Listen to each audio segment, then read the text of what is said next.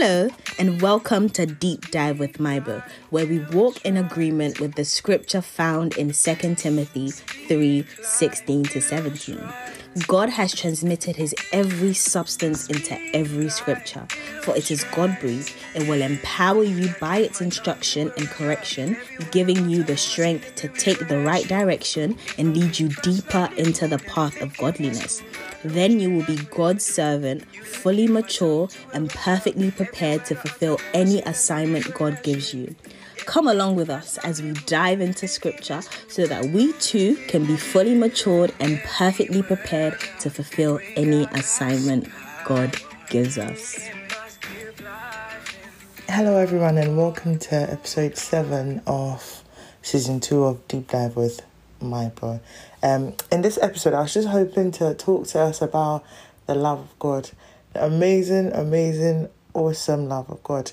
Um, I'm hoping to highlight a couple of scriptures to us that indicate or that tell us of this love um, and talk through them really. And I think to start with, everyone's favorite, the one of the most common verses in the Bible, John 3:16. If you're a Christian, you've never heard John 3:16, don't know where you've been living, but John 3:16, for God so loved the world that he gave his only begotten son that whosoever believes in him will not perish but have everlasting life. Um I've heard so many sermons being preached on this verse, but I think the crux of it, the basis of this verse is that God loved us so much that he gave his only son. Um, there's no love without giving. And he's the ultimate giver because he gave his only son out of the love that he had for humanity. No one can love us like that. Like the Bible says, even maybe for a good person, someone might consider dying for, but for us who were filthy, guilty, staying before Christ came to die for us, who, why would he send his son um, to come and die for us? Who are we that he is mindful of us? What is man that he would send his love on us? Because he did send his love through Jesus coming to die on the cross.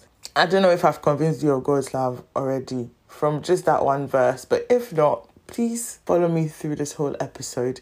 Um, if we look at First John 3, verse 1, it says, See how very much our Father loves us, for he calls us his children, and that is what we are. But the but the people who belong to this world don't recognize that we're God's children because they don't know him. Ooh. God calls us his children because of his love for us. It says, see how very much.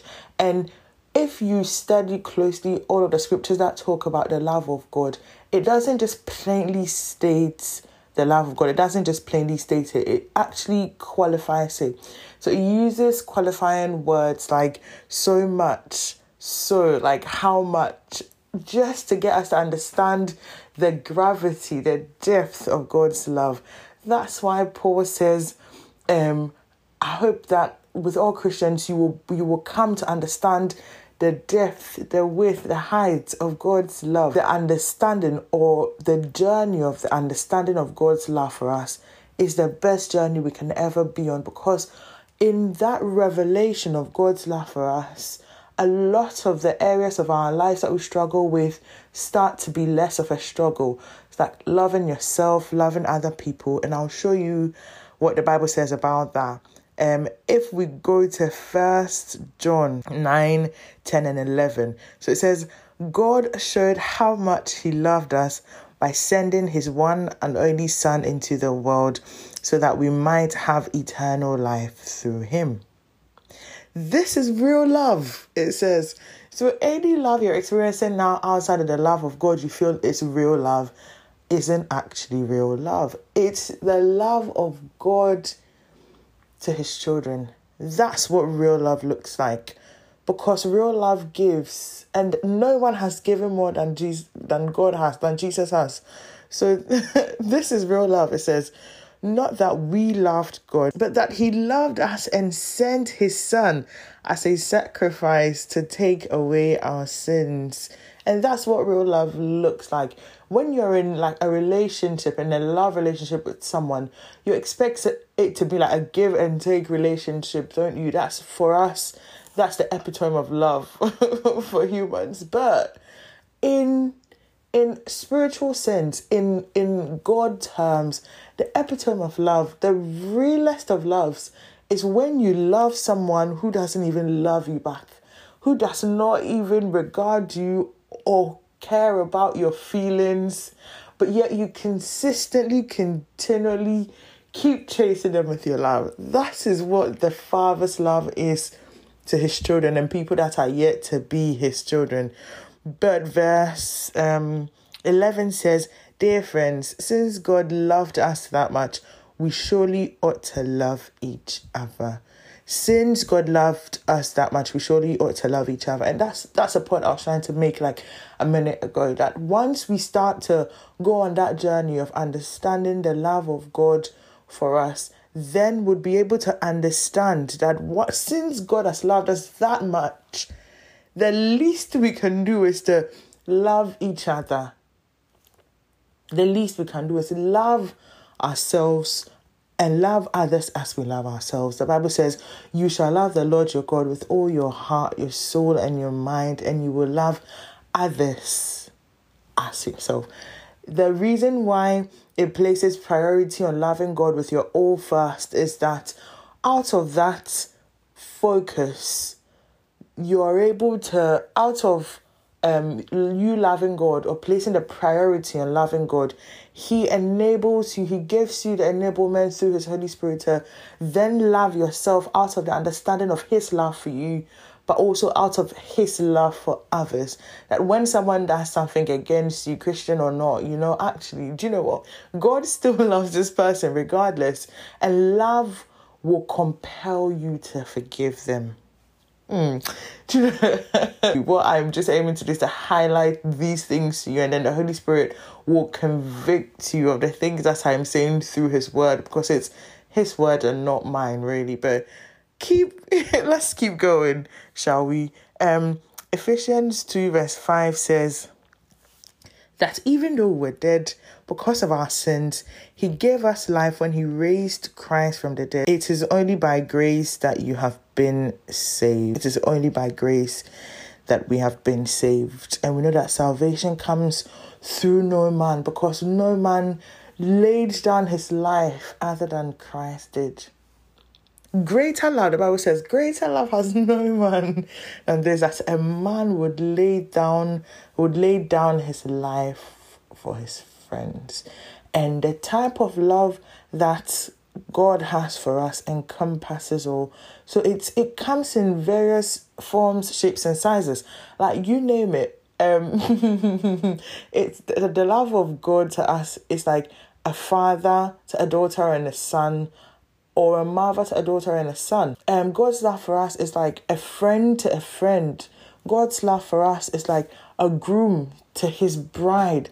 God's love for us is like um, a parent, like I've already mentioned, but God's love for us is also a savior and a savee relationship, if that's even a word, savee. But um, this is what I mean. Like God's love comes in varying forms.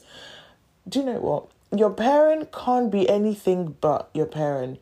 Your beloved or your your husband or your wife can't be anything but like your best friend can't be anything but your best friend. But for the love of God, but the person of Jesus, he can be all things to us, and that's the beauty. That is the absolute beauty of God's love. Romans 5 verse 8 says, But God showed his great love. And again, it's qualifying what type of love God has for us. His great love for us by sending Christ to die for us while we were still sinners. Like I said, like for a good person, you might consider like taking a bullet for them, like catching a grenade for them. Like, do you see what I mean? But for a sinner, no one, no one in their right senses will want to jump in front of a train or a bus. For, it sounds really gruesome, but that was that was the death of Christ on the cross just because of his love for us. Like he took the blame. Oh, um, he he took our sins. The Bible says that God made him who knew no sin to become sin, that we might become the righteousness of God in Christ Jesus, all because of his love. It, the Bible says that if he did not spare his own son, but freely gave him to us, how would he not? along with his son, freely give us all things. He's already given us the ultimate sacrifice, his son. So, how would he not then help you love him, help you love others, help you gain the things that you need to to be able to start to understand this amazing love that he has for us. There's um a scripture in Romans 8 31 to 39. reading from the Passion Translation. It says, So what does all this mean? If God has determined to stand with us, tell me, tell me, who then could ever stand against us? For God has proved his love by giving us his greatest treasure, the gift of his son. How many people can prove their loves to you? Like, we have so many people telling us they love us without actually showing it. Talk is cheap, but thank God that he backed up, he put his money where his mouth is, essentially. He loves us and he proved it by sending his son. So it says, and since God freely offered him up as the sacrifice for us all, he certainly won't withhold from us anything else he has to give. Who then would dare to accuse those whom God has chosen in love to be his? God himself is the judge who has issued his final verdict over them. Not guilty. Ah, through God's love, because of God's love, we have been declared not guilty. And it says, Who then is left to condemn us? Certainly not Jesus, anointed one, for he gave his life for us, and even more than that, he has conquered death and is now risen, exalted, and enthroned by God at his right hand amazing. Continuing on, it says, So, how could he possibly condemn us since he's continually praying for our triumph? Oh, gosh. Who could ever divorce us from the endless love of God's anointed one? Absolutely no one, for nothing in the universe has the power to diminish his love towards us. Troubles, pressures, and problems are unable to come between us and heaven's love. What about persecutions? the privations, dangers, and death threats? No, for they are all impotent to hinder omnipotent love, even though it is written, All day long we face death threats for your sake, God.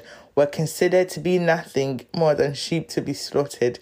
Yet, even in the midst of all these things, we triumph over them all, for God has made us to be more than conquerors and his demonstrated love is our glorious victory over everything. Over everything, not just some things, over every single thing. So now I live with the confidence that there is nothing in the universe with the power to separate us from God's love.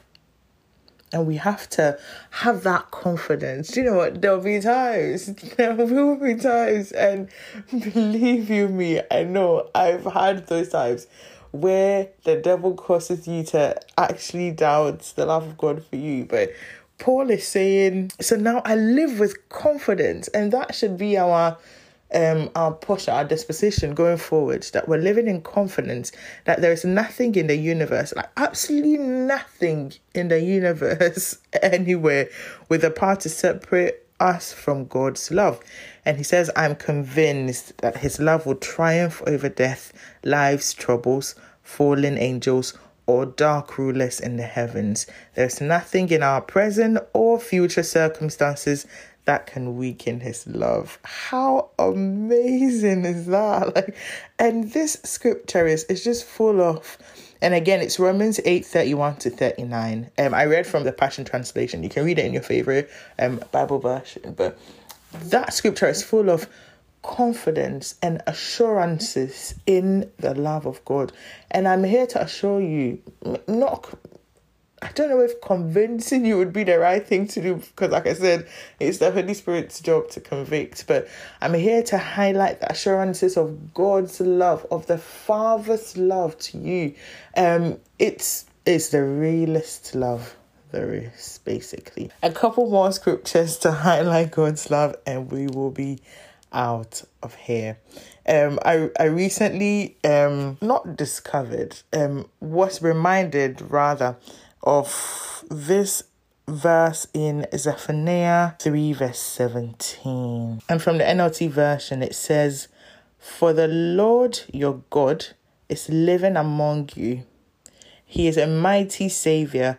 He will take delight in you with gladness. With his love, he will calm all your fears.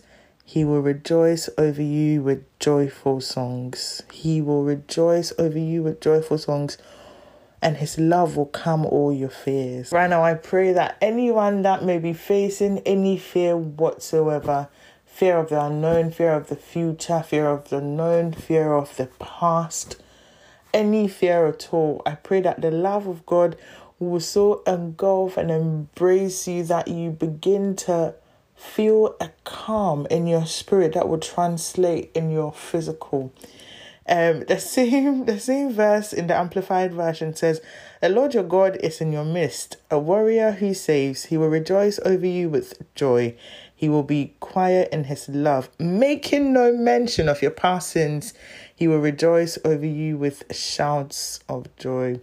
God's love is forgetful only to our sins. God's love forgets any sin that we've we might have committed against him. And maybe listening to me you're thinking that sin is too great. This sin I, this thing i've done is too disgusting. It's too vile um for god to forgive me. Um guess what he he died for all types of people all types of sins. He died once and for all. He died just the one time for every person um and that sacrifice covers our past, present, and future wrongs, regardless of the degree. You know what? It's it's us human beings that like to grade sins, but God sees them as one as one thing, sin, and that's the sole purpose of His love, to help vanquish any sin, to help conquer death, to help conquer the effects of sin and sin itself. So if you're listening to me um, the Holy Spirit is, if He hasn't already been doing that throughout this whole episode, He is convicting you of the love of the Father. The love of the Father is calling out to you with an outstretched arm. Will you grab hold of his hand? He says, I stand at the door of your heart and I'm I'm I'm knocking. I'm bringing you this love. Um he's a gentleman, the Holy Spirit. He's not gonna barge in. He's gonna need your consent. So will you walk to the door and unlock it and let him in? Um, it's understandable. You've locked people out. You may have your good reasons, but the Holy Spirit is not people. God is not people. Um, the Bible says God is not a man that he should lie. So, of his promise to you, of his love for you, he is not a liar. He loves you so much. So, he stood at the door of your heart. He's knocking. Will you let him in? Will you will you go to the door and unlock it and open it and let him in? And if you do, he says, I'll come and I'll come and dine with you. Um, you need someone to dine with. You've been lonely for a while, haven't you? Like you need someone to sit down with you, have a chat to have a heart to heart. And that is what the Holy Spirit wants to have with you because He loves you so much. Romans 5 verse 5 that God has shared His love abroad in our heart through the Holy Spirit. God's love can be shared in your heart if you accept the Holy Spirit into your heart. So, right now, I want you to say this prayer after me. You don't even need to be closing your eyes to say that prayer because it's the words, it's your belief, the belief in your heart, and the confession of your mouth that will make you saved. If you want to accept the love of God, please say this prayer after me. Dear God, I come to you in the name of Jesus. I admit that I am not right with you, and I want to be right with you. I ask you to forgive me of all my sins. The Bible says, if I confess with my mouth that Jesus is Lord and believe in my heart that God raised him from the dead, I will be saved. I believe with my heart and I confess with my mouth that Jesus is the Lord and Savior of my life.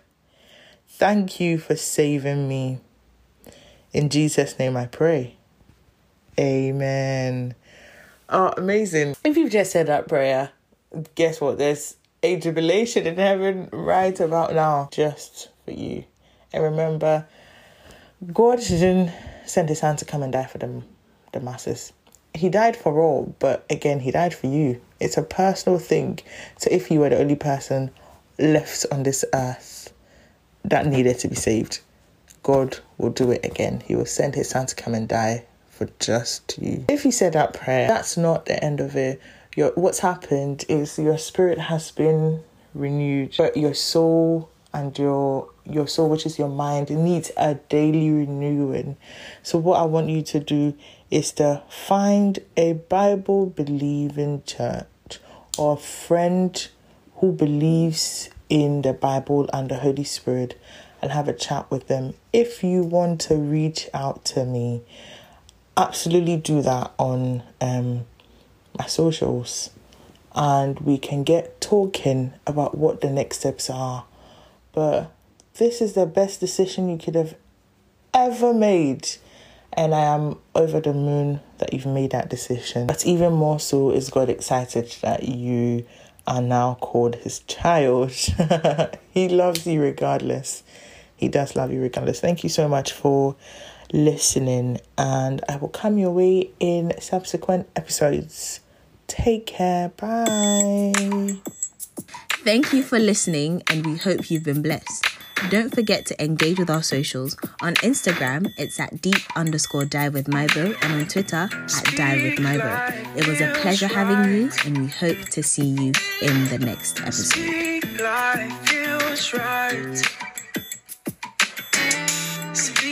Like feels right. Speak like feels right. You liking my tongue to a ragga. Every word I utter, more healing be refreshing. If I'm being fashionably rude and thinking it's cool, God launch me my bread. You liking my tongue to a ragga. Every word I utter, you healing be refreshing. If I'm being fashionably rude and thinking it's cool, God launch me my bread,